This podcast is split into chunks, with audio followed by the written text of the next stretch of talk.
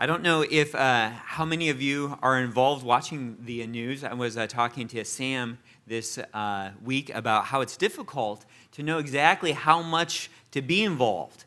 And if you do listen to the news, it was a disturbing week with lots of high profile uh, stories full of sad things. I think that what stood out to, to many of us was uh, the uh, state of New York's passing the um, laws about abortion there for that state. It has been interesting reading about them and seeing really how there's not that much new to them, which is even sadder uh, as, as, as compared to what the Supreme Court already has. But I'm sure as you saw maybe on social media pictures of people high fiving and celebrating and turning the light on the Empire State Building pink as those laws were passed. I'm sure that brought many of you much sadness and, and weight. There was a lesser publicized story this uh, past week, although it also made some of the uh, uh, Christian blogs. And it involves the uh, pop star named Lady Gaga. I'm sure that some of you have heard of her. I don't recommend you listening to her music or looking for any videos or pictures. Uh, um, from everything that you would see, you know that she is not a Christian. But she, she said this uh, about Mike Pence, which is very interesting, our vice president of the United States. Mike Pence's wife uh, recently went back to teach at a school that she had been previously teaching at for 12 years. It is a Christian school, and it does have a policy about the, the beliefs and practices of its teachers, of its students, and families who, who, who send to the school. Well, Lady Gaga stops this concert to comment on Mike Pence's wife teaching at this Christian school.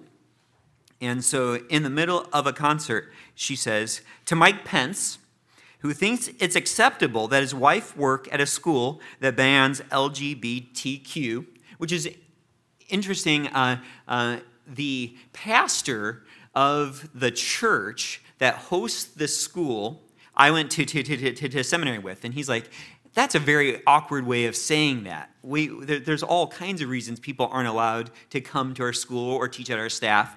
Uh, we would not simply say bans LGBTQ. But um, but so, so, so, so Lady Gaga continues.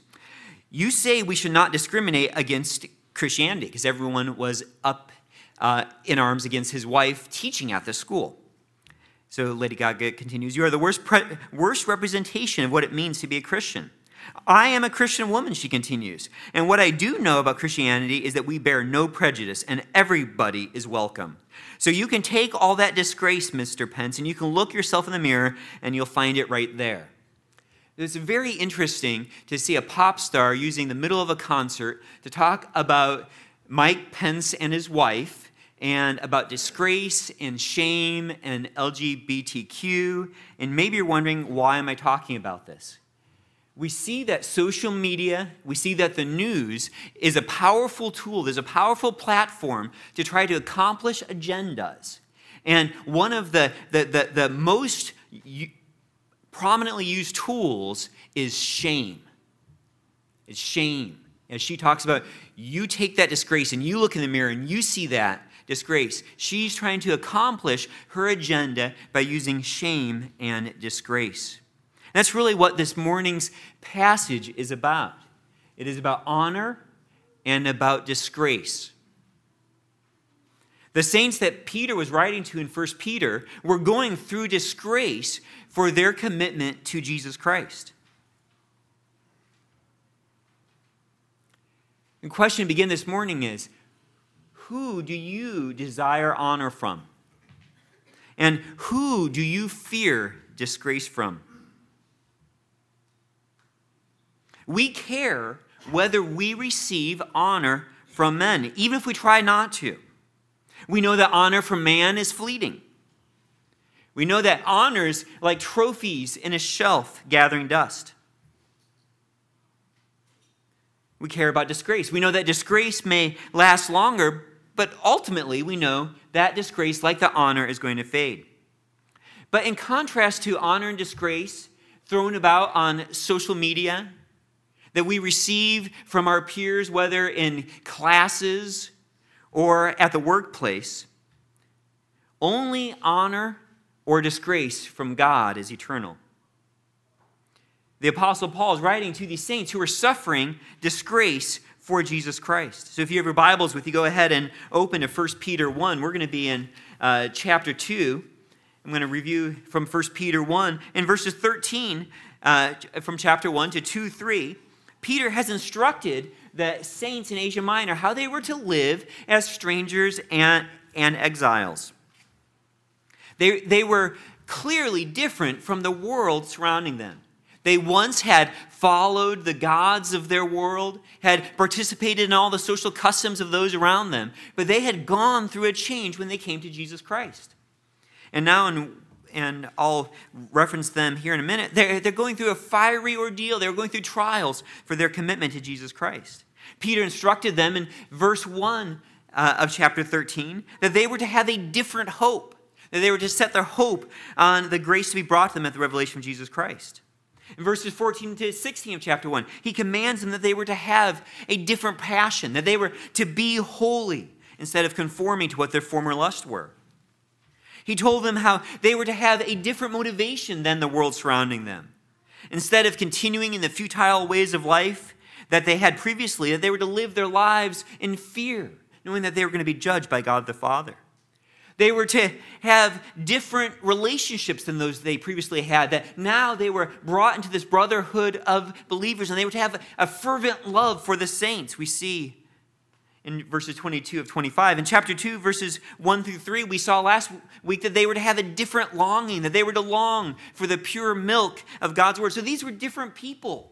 They'd been changed when they came to Jesus Christ. They had different longings and different passions and different motivations, and they have different relationships with one another. And because of all those differences, they were now living as exiles and living as strangers.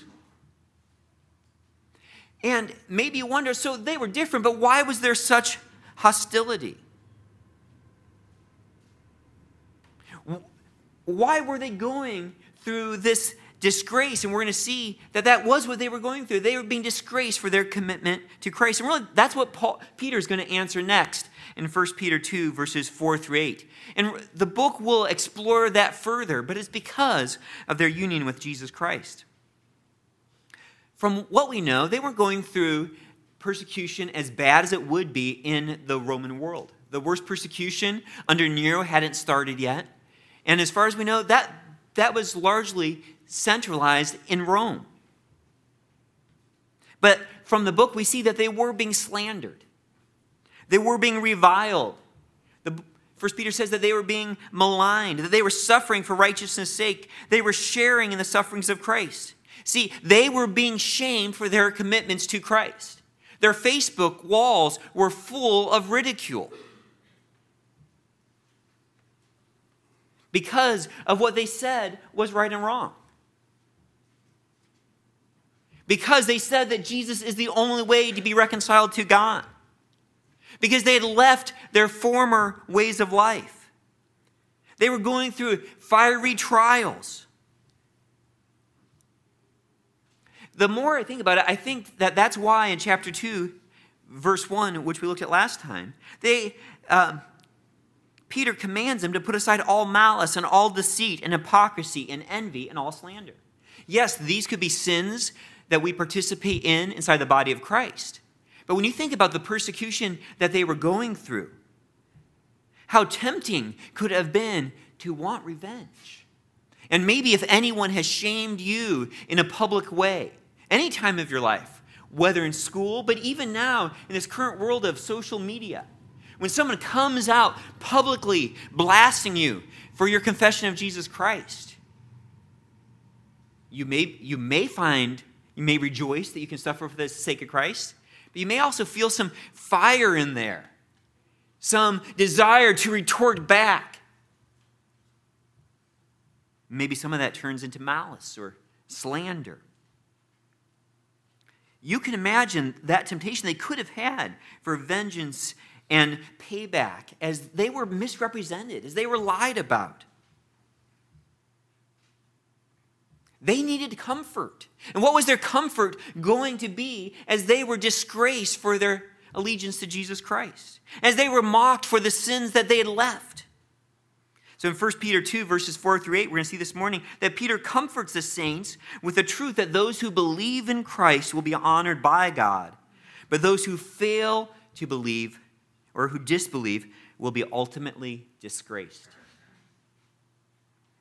We're going to see that Peter comforts the saints with the truth that those who believe in Christ will be honored by God, but those who fail to believe will be ultimately disgraced. I'm going to go ahead and, and I'll back up to chapter 2, verse 1, and I'll go ahead to verse 10. We'll, we'll focus on verses 4 through 8 this morning. Therefore, putting aside all malice and all deceit, and hypocrisy and envy and all slander, like newborn babies, long for the pure milk of the word, so that by it you may grow in respect to salvation, if you have tasted the kindness of the Lord. And coming to him as to a living stone, which has been rejected by men, but is choice and precious in the sight of God. You also, as living stones, are being built up as a spiritual house for a holy priesthood, to offer up spiritual sacrifices acceptable to God through Jesus Christ. For this is contained in Scripture. Behold, I lay in Zion a choice stone, a precious cornerstone, and he who believes in him will not be disappointed. This precious value then is for you who believe. But for those who disbelieve, the stone which the builders rejected, this became the very cornerstone, and a stone of stumbling and a rock of offense. For they stumble because they are disobedient to the word, and to this doom they were also appointed. But you are a chosen race a royal priesthood, a holy nation, a people for God's own possession, so that you may proclaim the excellencies of him who has called you out of darkness into his marvelous light. For you once were not a people, but now you are the people of God. You had not received mercy, but now you have received mercy. Let's pray together. Father, I thank you for this time in your word and for the comfort uh, that Peter gives, really, because of our allegiance to Jesus Christ, because of our union with him. I pray, Father, that you give us wisdom with these words. For some of us, in our experience since coming to Christ, our, our lives have been filled with, uh, uh, I'd say, shame or, or attempted disgrace from a world who's been opposed to us. I know that some of us in our families have experienced that. Father, I know for some of us, uh, it is just a, a gospel proclamation away. That all we need to go is to someone concerned about their, about their sin and to point to Christ as the only way. And we too could join in being shamed and dishonored Father, I pray that you would help us to set our affections and our expectation for the vindication which comes from you when Christ is revealed, as this word promises honor. Lord, I pray that you would give us lots of wisdom as we listen to your word. Help me to explain it well. In Jesus' name, amen. So we're going to uh, look really at these, at these two points here. We're going to see the honor of those who believe but then we're also going to see the disgrace of those who, who, who disbelieve or who do not believe. So let's first look at the honor of those who believe in. This was to give the saints comfort. This is really going to be a theme that Peter keeps developing in this letter. He kind of broaches it but wishes upon it here. So our first point is that we're going to look at the honor of those who believe. We're going to see honor for God's people begins with their coming to Christ. Honor for God's people begins with their coming to Christ. We see that in the beginning of verse 4. And he describes the saints as coming to him, as coming to the Lord at the end of verse 3 that they have tasted the kindness of.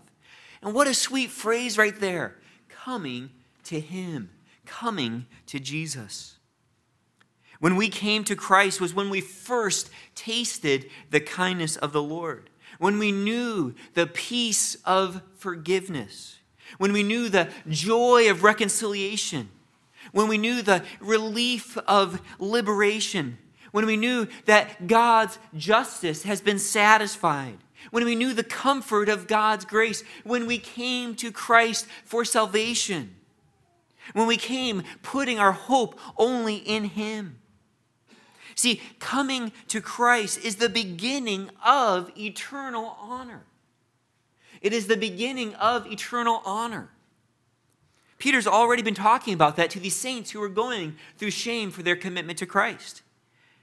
In 1 Peter 1, verse 7, he talks about that, that uh, the, the product of the testing of their faith, so that the proof of your, the proof of your faith, being more precious than gold which is perishable, even though tested by fire, may be found to result in praise and glory and honor at the revelation of Jesus Christ. That when Christ is revealed from heaven, that he would bring with him honor and glory and praise for his people who have been faithful to him. See, our final vindication will come from God himself.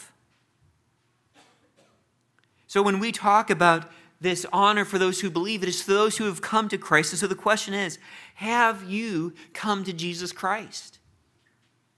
Have you come to Jesus Christ?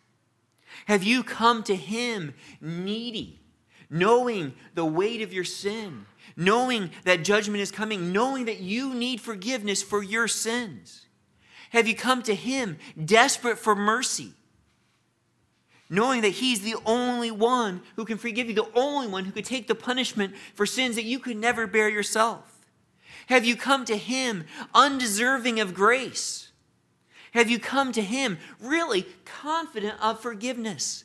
Listening to Him, placing all your hope in Jesus Christ. This is what it means to come to Him. Or maybe you are here this morning knowing that you have already stiff armed Christ, and that's been going on for a long time that you've been minimizing him, that you've been criticizing him, holding him at a distance, finding fault with him, finding fault with his requirements that you only come to salvation through him, or that he is the only way?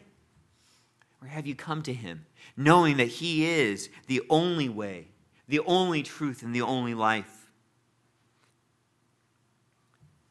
God will not honor the one who dismisses the salvation that he has prepared. That is what Jesus Christ is the salvation for sinners that God has prepared. He honors those who believe, and those who believe come to him. Honor for God's people is also the result of their union with Christ. Honor for God's people is the result of their union with Christ. And I believe that this is what Peter's getting to in verses 4 and 5. He says, And coming to him as to a living stone, and I know that there, there's a lot going on in these verses. Coming to him as a living stone, which has been rejected by men, but is choice and precious in the sight of God, you also as living stones. And we have to ask ourselves, why is Peter going here now? And it's going to become clear as we get into to verse 7. He's building up to the a point that those who believe in Christ are honored. But now he's talking about why we go through disgrace. We see in the middle of verse 4, he describes him as a loving stone. And in the uh, verses 6, 7, and 8, Peter's going to quote from three different Old Testament passages two from Isaiah and one from Psalms. And they're all linked together by this image of a stone and where we put our confidence and our hope. In verse 4, Peter jumps ahead of quoting those three verses and summarizes the teaching of those verses. He summarizes that, this teaching of verses, in verses 6, 7, and 8 through these three Old Testament uh, Psalm and then two from Isaiah, these three Old Testament references. The teaching is, in verse 4, that Christ is a living stone which has been rejected by men, but is choice and precious in the sight of God. A stone which has been rejected by men, but is choice and precious in the sight of God. So Peter adds to this image that comes from these three Old Testament texts where it describes a stone, he puts the living stone in front of it. Now, that's not in any of those Old Testament references. Peter's bringing out that Jesus Christ is alive. Perhaps in contrast to the idols of the nations, made of stone. Jesus is the living stone. He's not just an object of our faith. He's not a Kaaba, that, that giant black box in Saudi Arabia to be marched around like millions of Muslims do during the Hajj. He's not just an object of our faith. He's not a founder in some grave whose molecules have dissipated and become part of the earth. Jesus is the living stone. He is alive now. And Peter says, Because we have come to him as the living stone, we have become united to him through faith, we have become living stones. So he is the living stone, and we've become living stones through our union with him. We see that phrase in the beginning of verse 5. You also as living stones. He is the living stone. We've been connected to him, and we've become living stones because of our connection with him. And he's going to build a picture here. Because we are unified with him through faith, if our faith is in Jesus Christ, we, our life is dependent upon his life.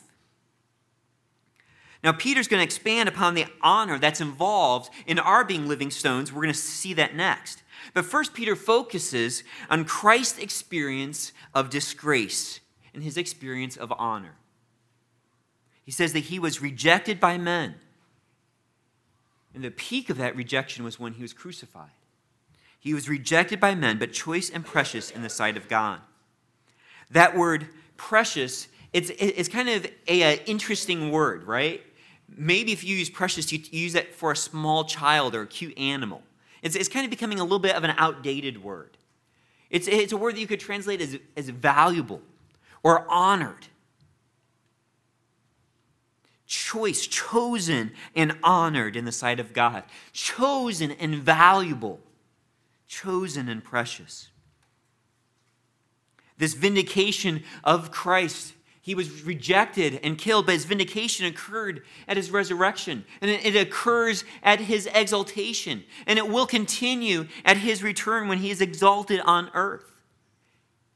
That is how Jesus received honor by being resurrected.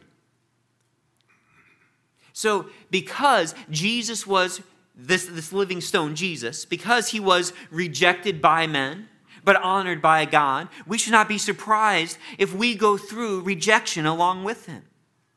See, our union with him is the source of our rejection in this world.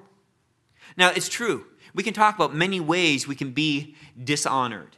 We can be rejected for saying many things in many foolish ways. We can be rejected because we are rude. We can be rejected because we are proud.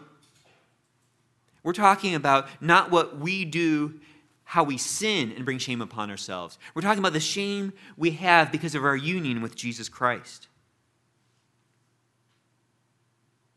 Our union with Him is the source of our rejection from the world, but it's also in Christ that we are chosen and precious in the sight of God. Our honor comes from our union with Him as well.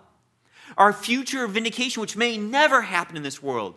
You, as a saint, may be dishonored and shamed by your family, by your commitment to, for your commitment to Christ your whole life.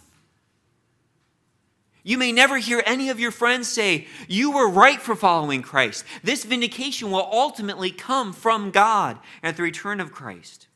It comes because we are linked to Jesus Christ. He is the living stone, and we are linked to him as living stones. We participate in his life, in his rejection, and his honor. So the question is Have you been rejected for your union with Jesus Christ? Now, that shouldn't be our goal. It's like, I'm going to go out and get some rejection. But you might be shying away from truth so that you're not rejected. Have you? Have you been rejected for your submission to Jesus' moral authority and his lordship? That he gets to say what is right and wrong in this world?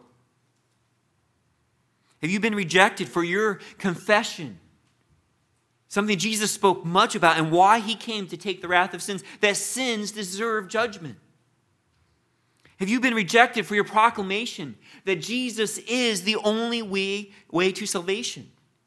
I once heard D.A. Carson speak, and he says, This is why persecution happens.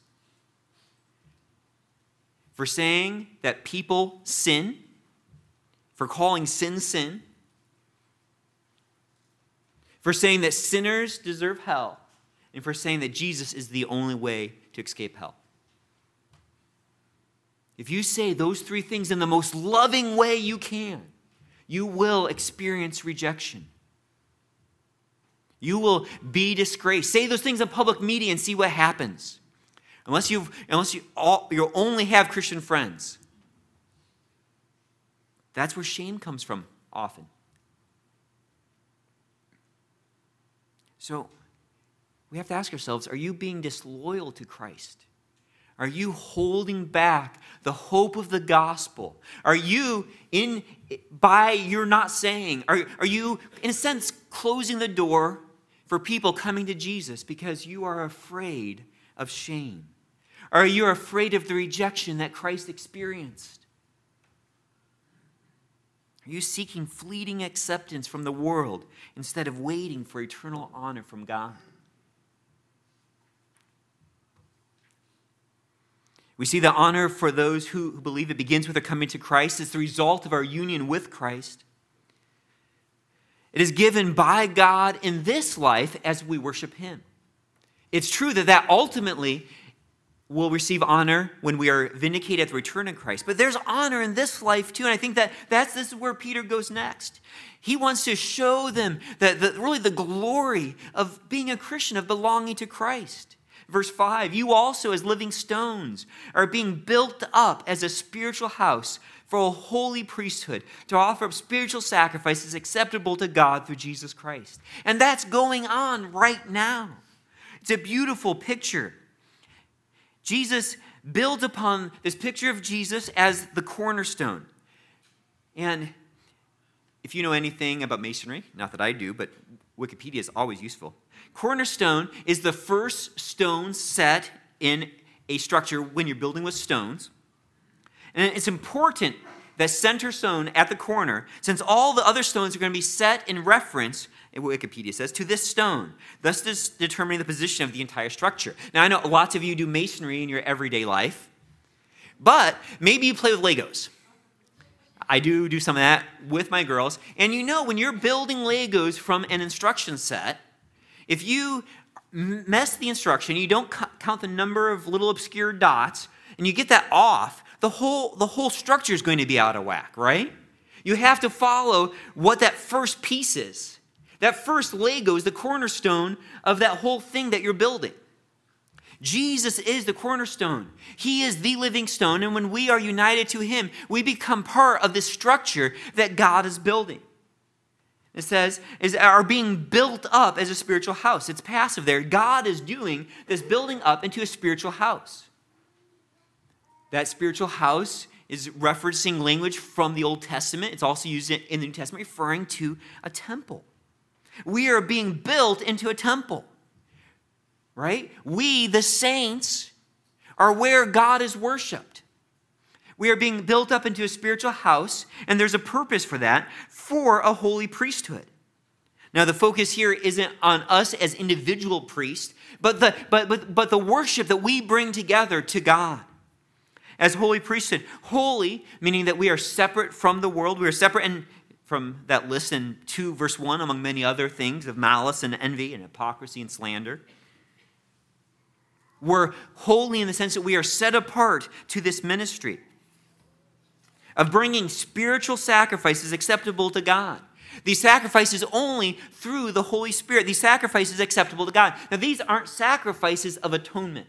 These are not sacrifices. Of course, they're not animal sacrifices. They're not anything we're doing to atone for our sins. Peter says, to offer up spiritual sacrifices acceptable to God through Jesus Christ. These sacrifices are brought to God through Jesus Christ. He has already done the work of atonement, the work of cleansing, so that we can bring God pleasing sacrifices to Him. These are spiritual sacrifices. I'm not sure that Peter means that this is only a, accomplished through the Holy Spirit. We know that's true, and maybe that's what he means there by being, having them as spiritual sacrifices. Peter doesn't put a fence around what kind of sacrifices these are. We could think a little bit about these sacrifices from other New Testament texts, like in Romans 12:1. We've studied this in care groups in the past. Therefore, I urge you, brethren, by the mercies of God, to present your bodies a living and holy sacrifice acceptable to God, which is your spiritual service of worship. That's one thing. With our bodies, with all of the faculties that God has given us, with our minds, with our ears, with our eyes, everything that we are.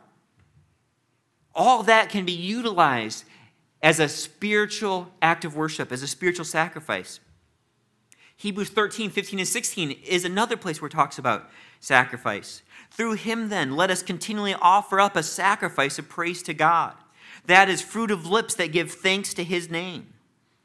So there it is a sacrifice of praise, giving thanks. Verse 16, and do not neglect doing good and sharing, for with such sacrifices God is pleased. These are the sacrifices of saints. It's doing good, it is sharing, it is thanking God, it is praising Him, it is singing, it is praying for the saints, it's pleading for His kingdom to come. It's the time that we spend hearing His word, it's the time we spend showing fervent love for one another. It's the time we spend parenting according to the principles of God's word. It's rejecting what is inappropriate to his presence. It is getting away from what God hates and bringing into our lives what is pleasing to him. It's time spent proclaiming the good news of Jesus Christ. Romans 15, 16. Peter describes his, uh, Paul describes his ministry to be a minister of Christ Jesus to the Gentiles, ministering as a priest the gospel of God, so that my offering of the Gentiles may become acceptable, sanctified by the Holy Spirit. It's, it's really amazing the amount of language that is very similar there in what Paul says. Romans 15, 16. He said, ministering as a priest the gospel of God so that my offering of the Gentiles may become acceptable. He's saying, as people are saved, they become an acceptable offering to God, sanctified by the Holy Spirit. So, what spiritual offerings are you bringing?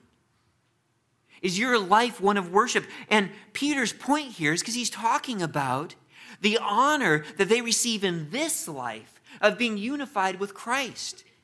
That we, the saints, are God's temple. That we are His priesthood, bringing offerings pleasing to Him. What a privilege! I mean, just imagine these, these saints Peter's writing to. The majority of them a Gentile audience who had spent their lives worshiping idols.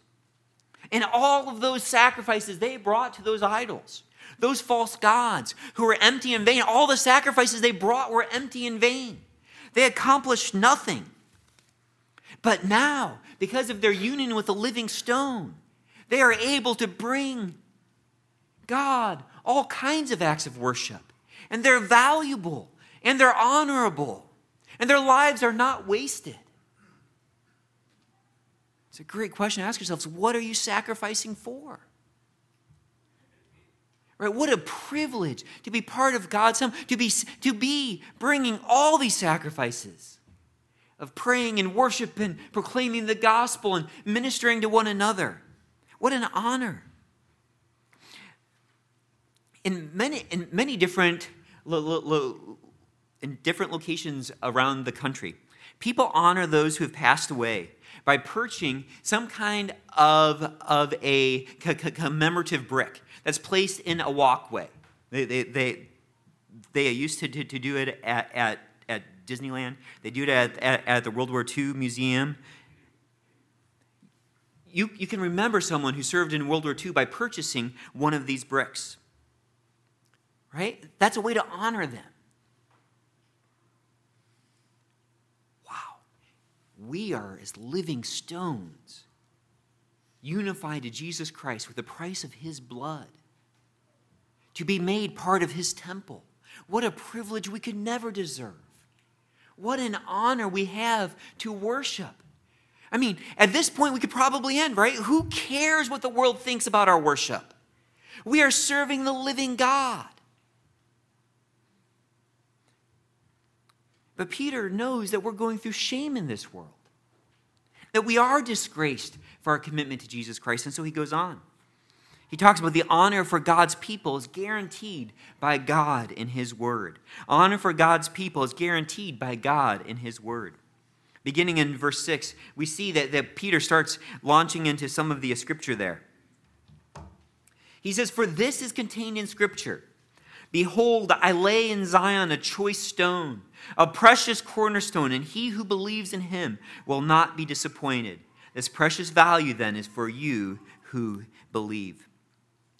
When he's quoting there at the end of, of verse 6, he's quoting from Isaiah 28 16. And that word, disappointed, could also be translated as you will, uh, the one who believes in him will not be put to shame will not be disgraced. Even if you're experiencing that in this life, ultimately, you will not be put to shame. You will not be disgraced. Disappointment comes from putting your hope in something that is vain.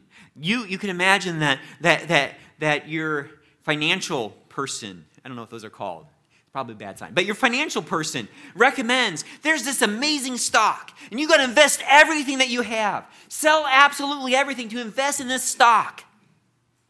But you turn out, you were swindled, and it was a fake company. And, and, and you put all that money into this, this, this thing that doesn't even exist. That is disappointment. That is being put to shame.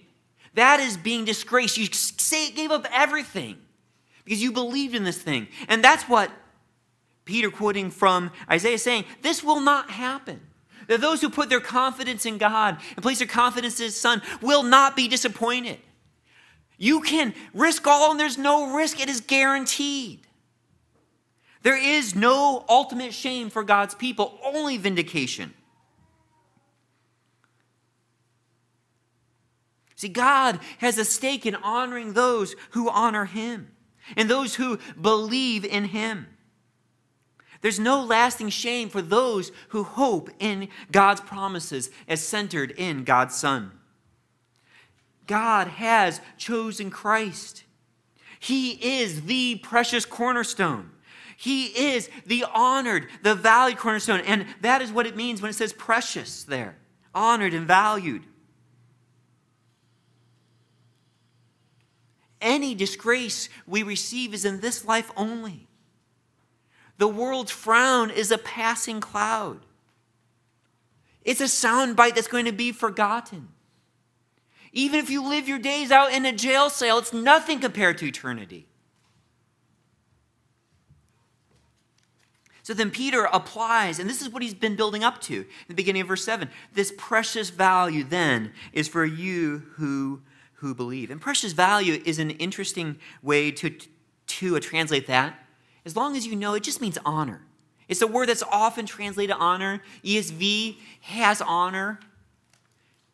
I like it because it does say, it shows what honor is. Honoring is the recognition of value.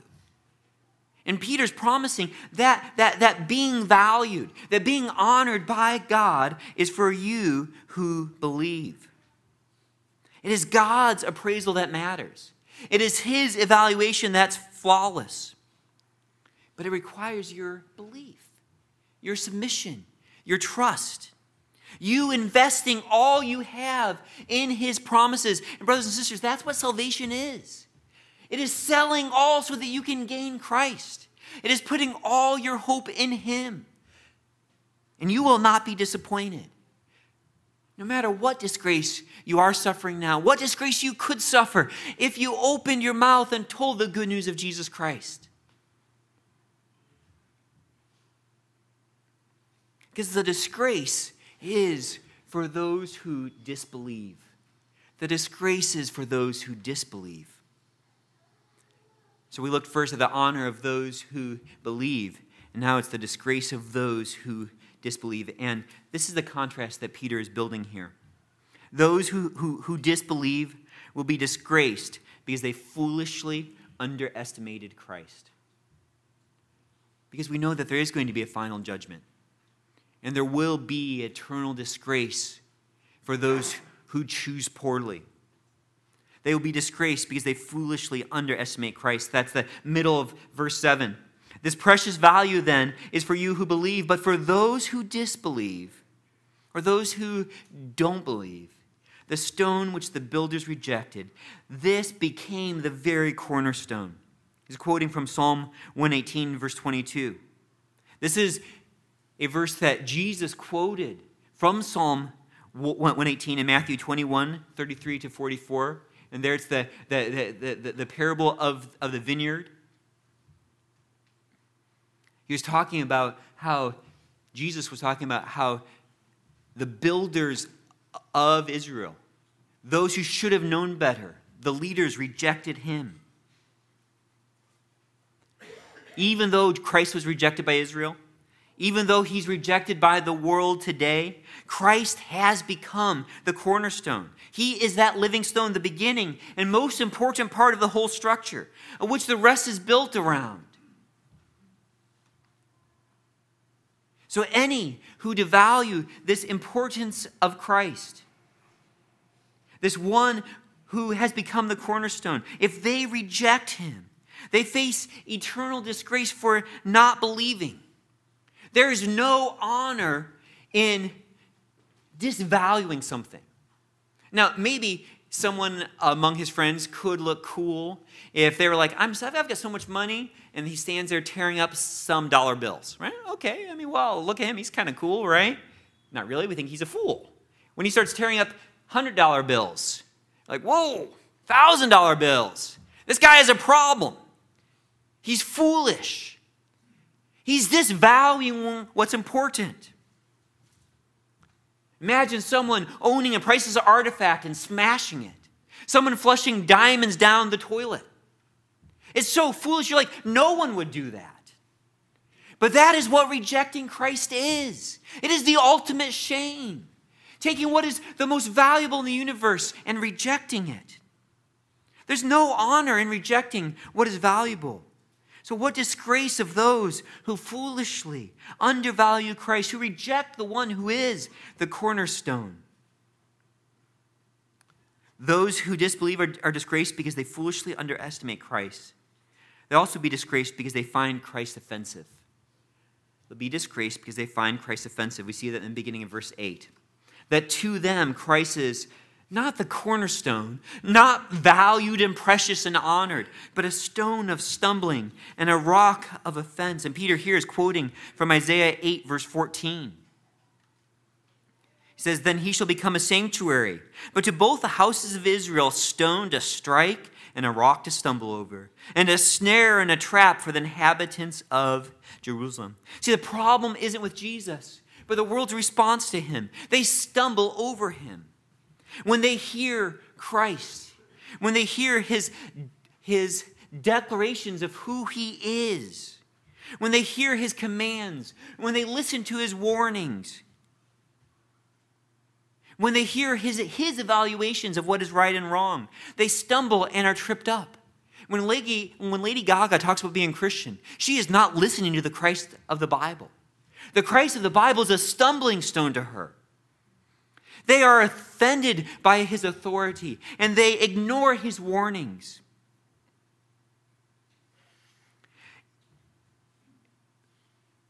Why is it that people are okay being warned and they're okay taking instructions, except when it matters the most? Now, some of you who are raising children say that's not true of my child. Like they take offense at all kinds of things. But in general, people go to the internet to find out how to do all kinds of things. They'll ask people that they don't know how to raise their children. Right? They'll take advice from all kinds of sources, just not Jesus Christ. And that would be me if it weren't from God's grace. It would be all of us if it weren't for God's grace. I mean, if you think about it, a stop sign is not offensive. Right? People aren't offended by a stop sign. Sometimes they drive like they are, but they're not inherently offensive. I mean, that stop sign, it's just there to keep them safe, at least other people. A warning of poison on a bottle is not something you stumble over. Like, well, I'm glad I shouldn't drink that. Instructions to build furniture from IKEA are moderately offensive, but not deep down offensive. Right? We're not offended that they gave us instructions how to build this. But I'm an individual. I've got freedom. I want to build this IKEA thing on my own without any instructions. That's how the world acts with God and His authority and His word. A doctor's instructions regarding good health are not inherently offensive. Maybe some of you doctors have experienced that. But even that shows in itself a problem with people. Jesus is offensive to a lost world because he is the authority who commands submission because he warns of judgment, and because he points to only himself as the only hope. So if you don't submit to Jesus Christ, you will stumble over him. It's not that Jesus is a trap. It's your response. It's, it's revealing what's inside your heart. There's no neutral response to Christ. Imagine for, for a minute a bridge over a massive canyon. Okay, a bridge over a massive canyon. And imagine for a minute you're being chased by all kinds of ferocious animals. If you don't take that bridge, you're guaranteed death. If you jump, you're going to die. If you stay, you're going to be mauled to death by these animals. Is there anything offensive about that bridge? Is there anything inherently that would make you stumble over that bridge? The bridge is the way of salvation. Unless you choose to be repulsed by it, unless you're offended by its merely existence. That's why people stumble over Christ, because he is the only way. You could reject that bridge because it's the only way. I'm going to go find my own way. That's why people stumble over Christ. You could reject that bridge because admitting, going over that bridge would admit that you have a need, that you can't save yourself. That's why people stumble over Christ. You could reject that bridge because it, it makes you uncomfortable.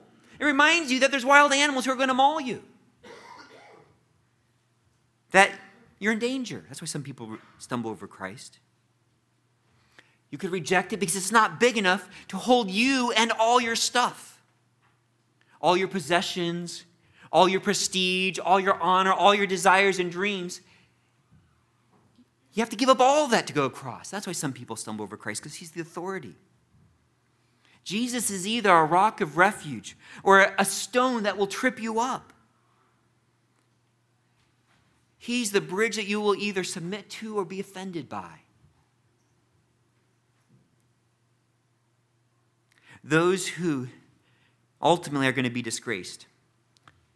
The, those who disbelieve will be disgraced because they foolishly underestimate Christ, because they find Christ offensive. And Peter explains why, because they are disobedient. And here's the real problem they are disobedient. We see that in middle of verse 8. They are disobedient to the word. Here's the real reason why anyone rejects Christ See, the gospel requires repentance and belief. It's not because Jesus is offensive, it's because they are disobedient. The gospel is God's command to all people everywhere to repent and turn to Christ. But they don't cross that bridge of salvation because he's, and I know the metaphor is going to get messed up there. He's saying, Cross, cross, come to me, all you who are weary and heavy laden, and I'll give you rest. And they say, No. And why? Because they are disobedient. They will not submit, though the way is open. They have not lived in obedience and they choose to die in disobedience. So, if you are here this morning and you don't know Jesus Christ, don't die in disobedience. Obey Jesus Christ. Come to Him to be saved. See, eventually, those who refuse to submit are going to experience the disgrace of not obeying, of not submitting to God in the gospel and the promises there. Those who don't have Christ hate the gospel because it's the only way. They'd be okay if it were just an option. All we have to say is, oh, it's one among many ways. And they don't hate it anymore. But when it's the only way, the disobedience in them is riled. And, and that's why Peter's audience was going through suffering. And that's why if you are vocal with the gospel, you will go through suffering too. Because they are disobedient to the word. Peter ends in a comforting way, but a hard way. Those who, dis, who, who, who disbelieve, they will be disgraced in accordance with God's plan. This is sobering. In accordance with God's plan. We see that at the end of verse 8. For they stumble because they are disobedient to the word. That's why they stumble. And to this doom they were also appointed. And you, and, and, and, and you see in your New American Standard Bible, the doom is in italics because it's not there. And to this they were also appointed. In your ESV Bibles, it says, as they were destined to do. Peter doesn't explain how God is righteous and yet appoints those who will disobey and reject his son. We are going into deep waters there.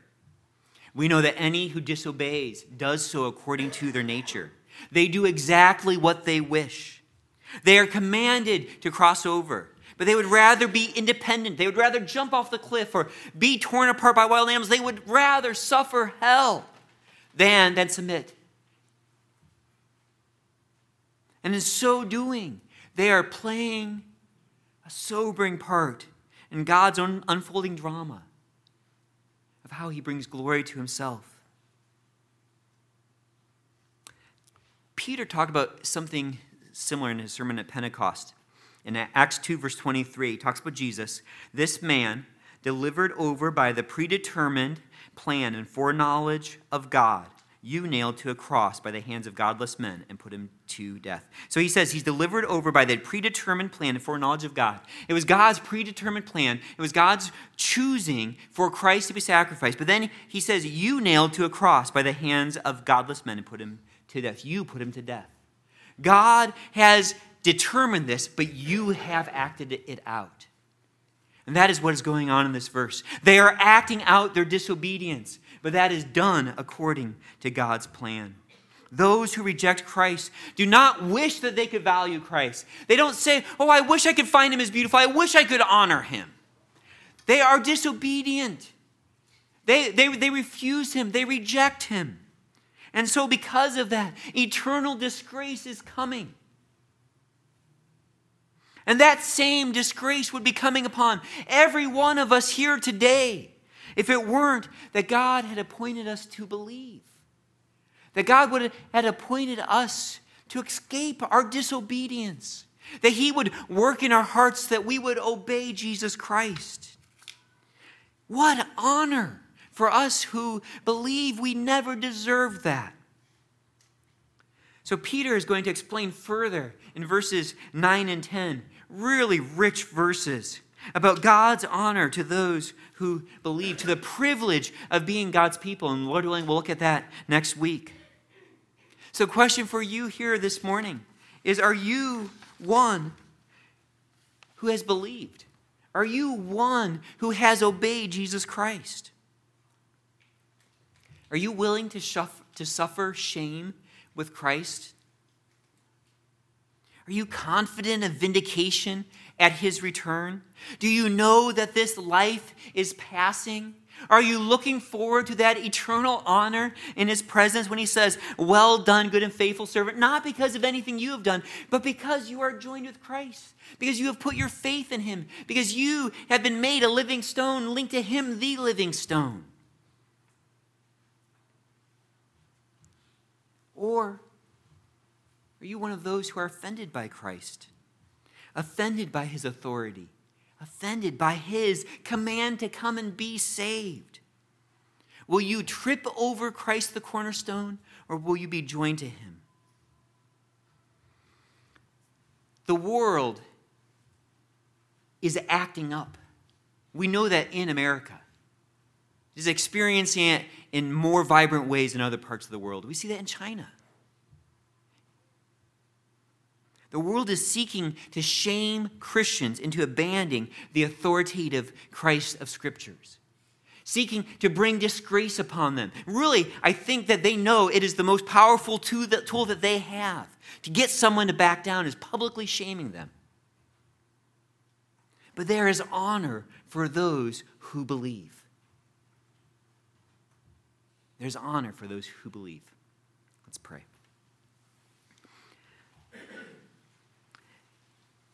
Father, um, by your grace, I wanted to uh, trace well Peter's flow of thought here. I know that the, this book and the, the audience he was going through is, is, is the audience he was writing to has a lot of suffering. They were going through suffering and they were experiencing shame and disgrace, being maligned about. And Peter, Peter wanted them to know that it was temporary, and that those who believe are honored, but those who disobey are disgraced. Father, protect there from being any sense of pride in anything that is said here, Lord. Any of us who are saved testify that it is only by your grace. That it's only by your grace we have wholeheartedly believed, Lord, that we have put our faith in your Son, that we have recognized him as the most valuable, the most honored in all the universe, that we have given up all to follow him. Lord, it's only because of your grace. You chose and honored your Son. And You've chosen and honored us who believe. Father, I do pray that you would encourage us, Lord. Father, protect us from having a temporal mindset, Lord. Father, some of us may actually be concerned about what is said about us on social media. Lord, we are concerned about what our coworkers may say or our classmates. Father, we do want to say whatever we do in a loving way. Peter talks about that later, Lord. But Father, help us not to shirk away because of shame, because of fearing disgrace in this life. Lord, help us to have an eternal mindset. Help us to long for the vindication that comes at Christ's return. Help us to wait for the honor that comes from Jesus Christ, to put all of our hope in Him. Lord Father, this is real what is going on here this morning. There are quite possibly those who sit in disobedience and maybe refuse to follow Christ because of the potential shame of doing so. I pray, Lord, that you would grant them repentance. I pray, Father, that they would see the goodness of Christ, that they would see his command to come to him as, as, as a blessing, Lord, that they would see his authority as a good thing, that they would see your grace in commanding people to come to Him. Oh Lord, and may you break through the disobedience of their heart and appoint them. We know that there's this mystery here in eternal life, Lord. It's how I pray for my kids, Lord. May they be chosen by you. I've got nothing else to pray for, Lord, that you would grant them grace. So please, Father, do that here for those who don't know you. Lord, these are uh, uh, heavy mysteries, Lord. We're talking about eternal honor, eternal disgrace. We're talking about what you appoint. We're talking about your plan to let your son be disgraced and then to bring him honor. Father, your economy is not like ours. Um, ours is often so simple, avoid shame. And pray, Father, that you would help us to be faithful to proclaim the good news of Jesus Christ, which will save those who obey. In Jesus' name, amen.